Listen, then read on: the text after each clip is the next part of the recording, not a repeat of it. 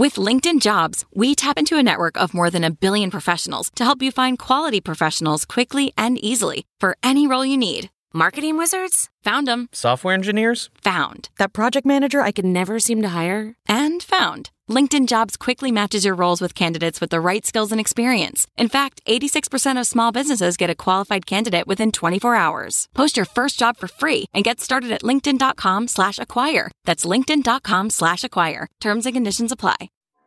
Welcome to Money for the Rest of Us. This is a personal finance show on money, how it works, how to invest it, and how to live without worrying about it.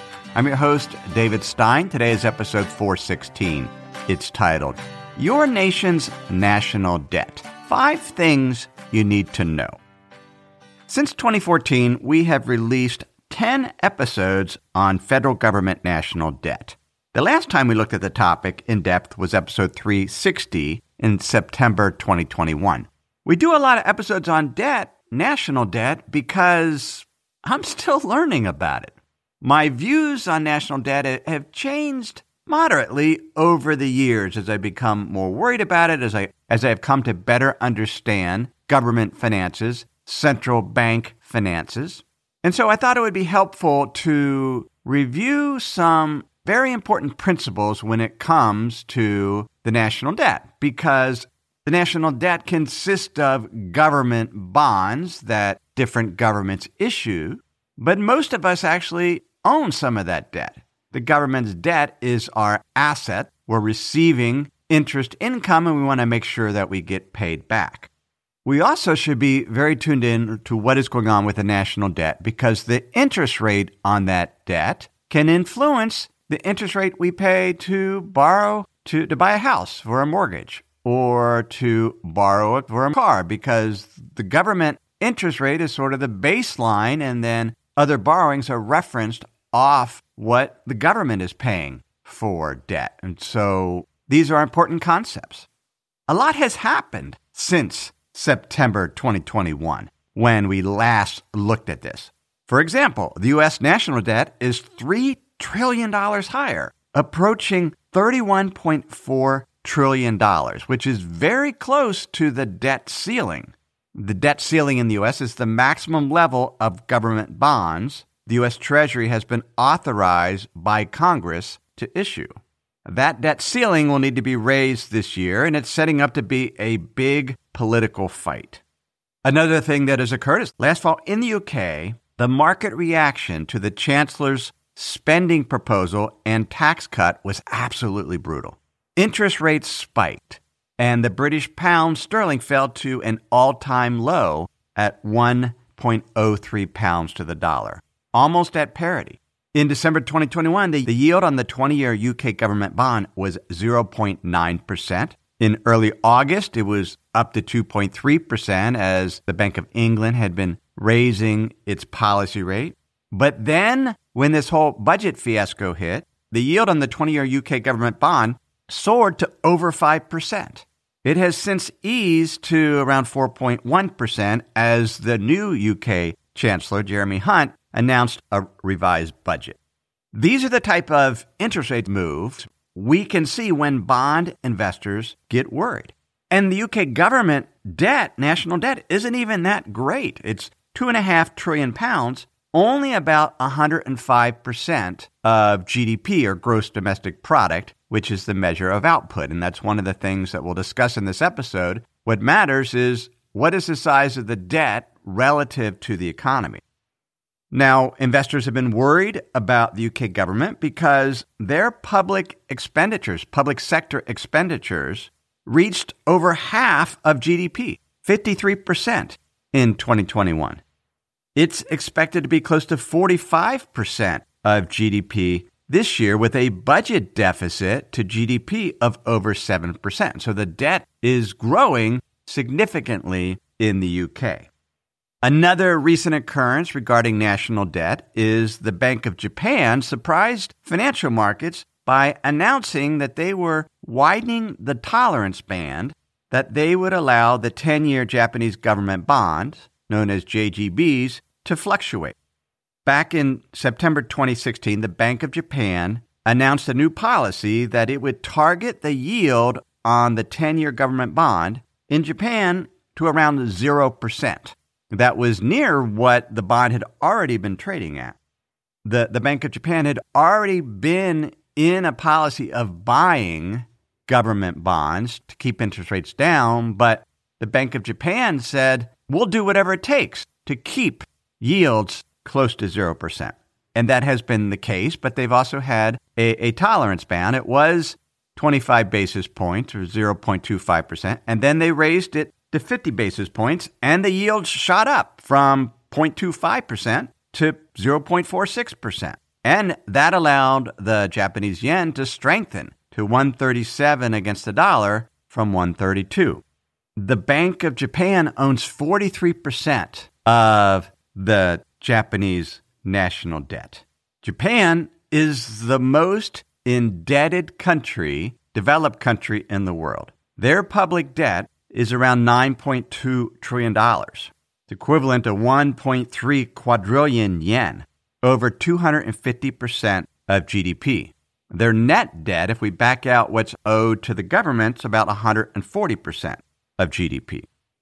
There is a great deal of pressure on the Bank of Japan to stop doing what is known as yield curve control, controlling interest rates, which is one of the things that central banks can do, but it's not a free lunch. As other central banks around the world have been raising their policy rate, the Japanese central bank has not been, and that has put significant downward pressure on the yen, making imports more expensive for Japanese households and businesses. And that has raised inflation, which was something the central bank wanted. But still, there, there are trade offs there. We'll see at the level of the Japanese government debt that interest rates are very, very important, particularly in a country like Japan that has population shrinkage and it's difficult to grow the economy. And the rate of economic growth relative to the yield on the debt is, is incredibly important for the sustainability of the debt. We'll look at that in more detail. Despite the very high levels of government debt in Japan, because interest rates have been so low, the interest payments only make up about a half a percent of GDP compared to close to 2.8% of GDP in the US. In the US, debt to GDP is only 120% compared to over 250% for Japan. Yet the, the interest that the Japanese government pays on that debt as relative to the overall size of the economy on a percentage basis is much lower than the US. Let's consider then the first principle when it comes to the national debt, be it if you live in the UK, Japan, the US, or other nations.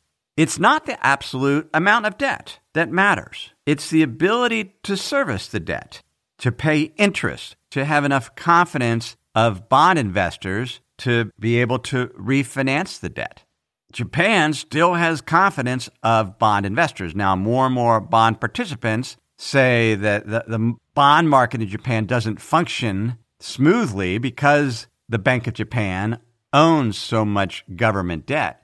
But what's interesting with that yield curve control, just by announcing that they will keep the yield on the 10 year Japanese government bond at close to 0%, that promise, that commitment has actually meant that the Bank of Japan hasn't had to buy as much government debt. Other nations that are highly indebted is Greece, 178% of GDP, Italy at close to 150%, the overall euro area looks pretty good at 93% government debt to GDP, but that's because Germany's at 71%. Now, while Japan has the largest public debt burden of any developed country as a percent of the economy, the U.S. has the largest debt on an absolute basis of any country, over $31 trillion in debt. And that leads to our second principle. The national debt will never be paid off. The U.S. has had debt ever since it became a nation. The U.S. borrowed over $75 million to help finance the American Revolutionary War. The national debt grew over 4,000% during the American Civil War. It went from $65 million in 1860 to a billion dollars in 1863. And then By the end of the war, it was close to $3 billion. After World War I, the U.S. government debt was $22 billion.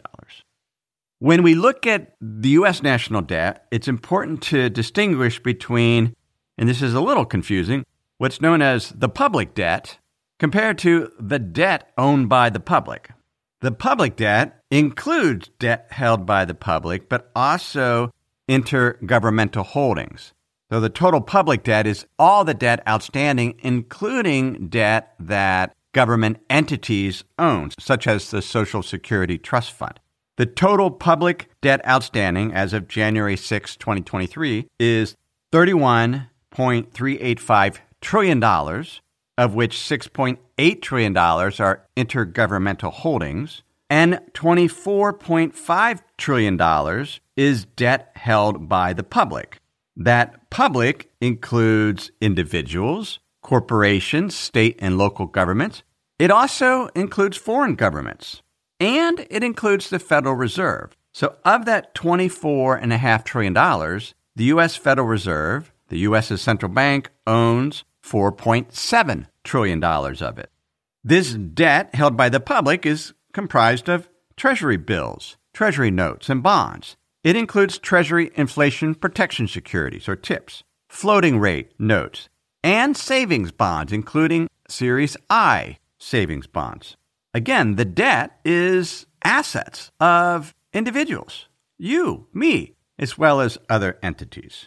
The reality is it will never be paid off. They just refinance it, they roll it over, and, and it what matters is how big is the debt relative to the economy so that the government can service it. And we'll look at in a few minutes how we can tell whether it's sustainable or not. A third principle on the national debt is how much it increases during economic downturns.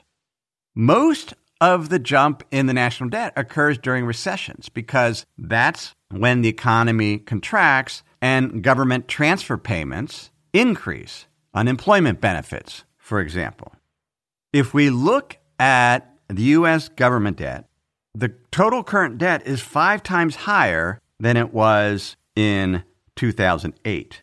And if we look at the increase, again, we're close to $31 trillion in debt. The debt increased $5.1 trillion between 2009 and 2012. And that's money that had to be borrowed to finance a lot of transfer payments and other expenditures. If we look at the increase in debt due to budget deficits in 2020 and 2021 as part of the response to the pandemic, that added another close to $6 trillion to the national debt. So over $10 trillion added because of the financial crisis of 2008 and the recession due to the pandemic in 2020 and 2021. Last year, the budget deficit was $1.4 trillion, about 5% of GDP, and that's required additional borrowing. What we need, though, is during boom times, the deficit should shrink. And it allows, hopefully, the debt not to grow as fast as the economy is growing. But after the tax cuts of 2018, even before the pandemic recession hit, in 2018 and 2019, the U.S. ran a budget deficit of close to $2 trillion, requiring additional borrowing. So again, it's during the bad times that the debt can increase dramatically. And hopefully, in, in the good times, it's not, and size as a percent of the economy is shrinking. The fourth principle, then, is it matters who owns the debt, and more importantly, what currency is it denominated in? If we look at the UK, Japan, and the US, most of the debt that they've issued is in their own currency. In the UK, it's denominated in pound sterling. In Japan, it's denominated in the yen, and the US is in the dollar, which means that it's easy for the government to pay off the debt in their own currency. They could print the money if they had to. They shouldn't, but it's much easier than a lot of, of emerging markets, for example, that are forced to borrow in something outside of their home currency. And then if their currency weakens, it makes it even more difficult for them to borrow. So most defaults on debts has been debt denominated in some other currency than the nation's home currency. If we look at the U.S. national debt, the debt that is held by the public, about $7.1 trillion of the 24.5 trillion outstanding is owned by foreign nations, including their central banks. Japan owns the largest amount, about $1.1 trillion. China owns a trillion dollars. The UK owns $640 billion. Belgium around $330 billion. So other nations will hold other nations' debt. Often it's to hold as reserves for their central banks, but it's less of an issue who owns the debt and more what currency it's denominated in, unless, for example, China decides to dump all of their U.S. Treasury bonds that they own. And that would clearly put upward pressure on interest rates. We've talked about that, that in, in that case, maybe the central bank, the Federal Reserve, steps in to buy that. Before we continue, let me pause and share some words from this week's sponsors. When you're hiring for your small business, you want to find quality professionals that are right for the role. That's why you have to check out LinkedIn Jobs.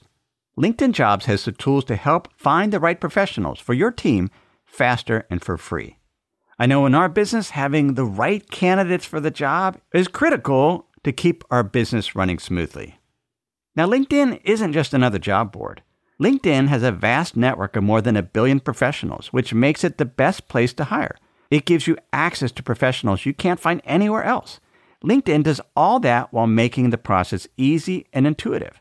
Hiring is easy when you have that many quality candidates. So easy, in fact, that 86% of small businesses get a qualified candidate within 24 hours.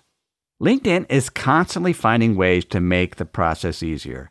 They even just launched a feature that helps you write job descriptions, making the process even easier and quicker. So post your job for free at linkedin.com slash david. That's linkedin.com slash david to post your job for free. Terms and conditions apply. Sometimes it's just nice to sit back, relax, maybe even take a nap. That's not what you want your money to be doing. You want it to be working hard for you, earning interest, generating returns. That's where the Betterment Automated Investing and Savings app can help. Betterment's technology gives you advanced tools that are built to help you maximize returns. They have diversified portfolios of low cost ETFs that have been constructed by experts, high yield cash accounts where your money can earn 11 times the national average and automated investing technology like automated rebalancing. These tools can help you reach your savings and investing goals. Betterment is a fiduciary. That means it's their job to act in your best interest. They will never recommend an investment or give you guidance unless they believe it will help you reach your financial goals. So visit betterment.com to get started. Learn more about the high yield cash accounts at betterment.com. Investing involves risk, performance not guaranteed Cash reserves offered through Betterment LLC and Betterment Securities. Betterment is not a bank. Ideally, most of the debt is owned by citizens in your own country, and that is the case with Japan. The vast majority of Japanese debt, Japanese government bonds, are owned by Japanese citizens, which puts less pressure on the government. Worst case scenario, if the Japanese government defaulted on their debt, some individuals in and businesses in Japan would be poor and others would be richer because the debt is owed to its own citizens. Perhaps there'd be some redistribution, but the, the wealth of the nation wouldn't have changed that much. There would just be a shifting of who owed what to whom and how much their assets were worth. Now, I'm sure there would be a really deep recession, but it wouldn't be the end of the world. The fifth principle is the interest rate matters significantly compared to the growth in the economy. For example, the average interest rate on U.S. debt, U.S. government bonds, is 2.3%. That's up from 1.4% at the end of 2021. The average yield or interest rate the government has paid on Treasury bonds and notes and bills is 2.2% since 2013, and the average maturity is about six years. Now, U.S. Treasury has some flexibility. Do they want to issue more long term bonds? Do they issue short term bonds? I saw one estimate that 29% of the outstanding government debt will need to be refinanced over the next year. Now, that will lead to higher interest rates and a higher average interest rate on the debt because interest rates are over 4% right now. If we look at the growth of the economy, of GDP on a nominal basis, right now it's about $25.7 trillion. dollars Back in 2008, before the, the financial crisis, it was at $14.9 trillion. And so it's had an annualized growth rate in GDP of around 3.9% from 2008 through 2022. Over that time, the debt held by the public has gone from $5.3 trillion to $24.3 trillion. So it's increased at 11% per year. But if the economy is growing at 3.9% on average, but the interest rate being paid is has averaged 2.2%, then the debt is sustainable. And I, I did a quick spreadsheet just to confirm these numbers. Let's say a nation had total GDP hypothetical nation of a billion dollars and the outstanding debt was a billion dollars, then their debt to GDP would be 100%. But let's say the economy was growing very slowly. So on a nominal basis, it was only growing 2% per year. But the debt burden, the average interest rate was 6%. And let's assume that country runs a balanced budget in terms of its primary budget deficit. So it's taking in tax revenue and it's matching its expenditures to tax revenue, with the exception of the interest. And so if interest is at 6% and the economy is only growing at 2%, in 10 years, the debt to GDP will, would have gone from 100% to 141%. And in 25 years, the total debt outstanding would grow to $4 billion. And the economy GDP would be only $1.6 trillion. So debt to GDP would be 250%. And so when we talk about the sustainability of the debt, what matters is, and we can look at it on a nominal basis, which is how I typically look at it, but on a real basis also, what is the average nominal interest rate on the debt relative to the overall nominal growth of the economy? And if the economy is growing faster than that average interest rate, then the debt shouldn't be growing bigger as a percent of the economy based on interest rates. It can, as we've seen in the US, if the government runs a huge budget deficit. If it's running 10% to GDP of budget deficit, is a financial crisis, then the debt is growing astronomically. And that's a risk. At its current level, though, at its current average interest rates and current growth of the economy, and, and Again, this was from 2008 to 2022, so it included two major recessions. The economy still averaged 3.9% per year. I found a research paper by Carmen Reinhart and Belen Sbrancia, and eh, this was back in 2011, and they, they looked at numerous countries over hundreds of years and looked at what did they do when the debt to GDP got high in order to reduce it how do we reduce that debt to GDP balance? Because again, it's not the absolute level of the debt, it's the debt relative to the economy. And there's really five things that a nation can do. One, and probably the best course of action, if it can be achieved, is through economic growth. The economy is growing faster than the the debt's increasing, and it, hopefully, as the economy grows, the the budget deficit to GDP is, is narrow. It doesn't have to be a surplus. It just needs to be the deficit needs to be growing or the deficit needs to be less than overall economic growth on an absolute basis. Another thing countries have done is they've done some type of austerity plan. They've reduced expenditures or raised taxes so that the budget deficit to GDP on an absolute basis is smaller than the overall growth of GDP on an absolute basis. A third thing that nations have done is, is default. They've either restructured their debt or they refuse to pay it, and that clearly lowers their debt balance. And much of that's been done by emerging market nations over the years. And the fourth thing is higher inflation, a surprise burst of inflation where households and businesses weren't expecting it. And so that was enough to work off the overall debt balance on a real basis as well as on a nominal basis as a percent of the economy. And then the fifth thing is financial repression, where a government is paying negative real interest rates on the debt. And because of that, the debt as a percent of the economy in more normal times would be shrinking. Now, if you recall, the average interest rate on the U.S. government debts, 2.3%, got higher inflation here. We've seen negative real interest rates for much of the last decade. The real interest rates priced into tips right now are positive again, but for most of the time, we've had financial repression, and central banks can try to orchestrate that through their monetary policy, what they set the policy rate at, as well as quantitative easing programs.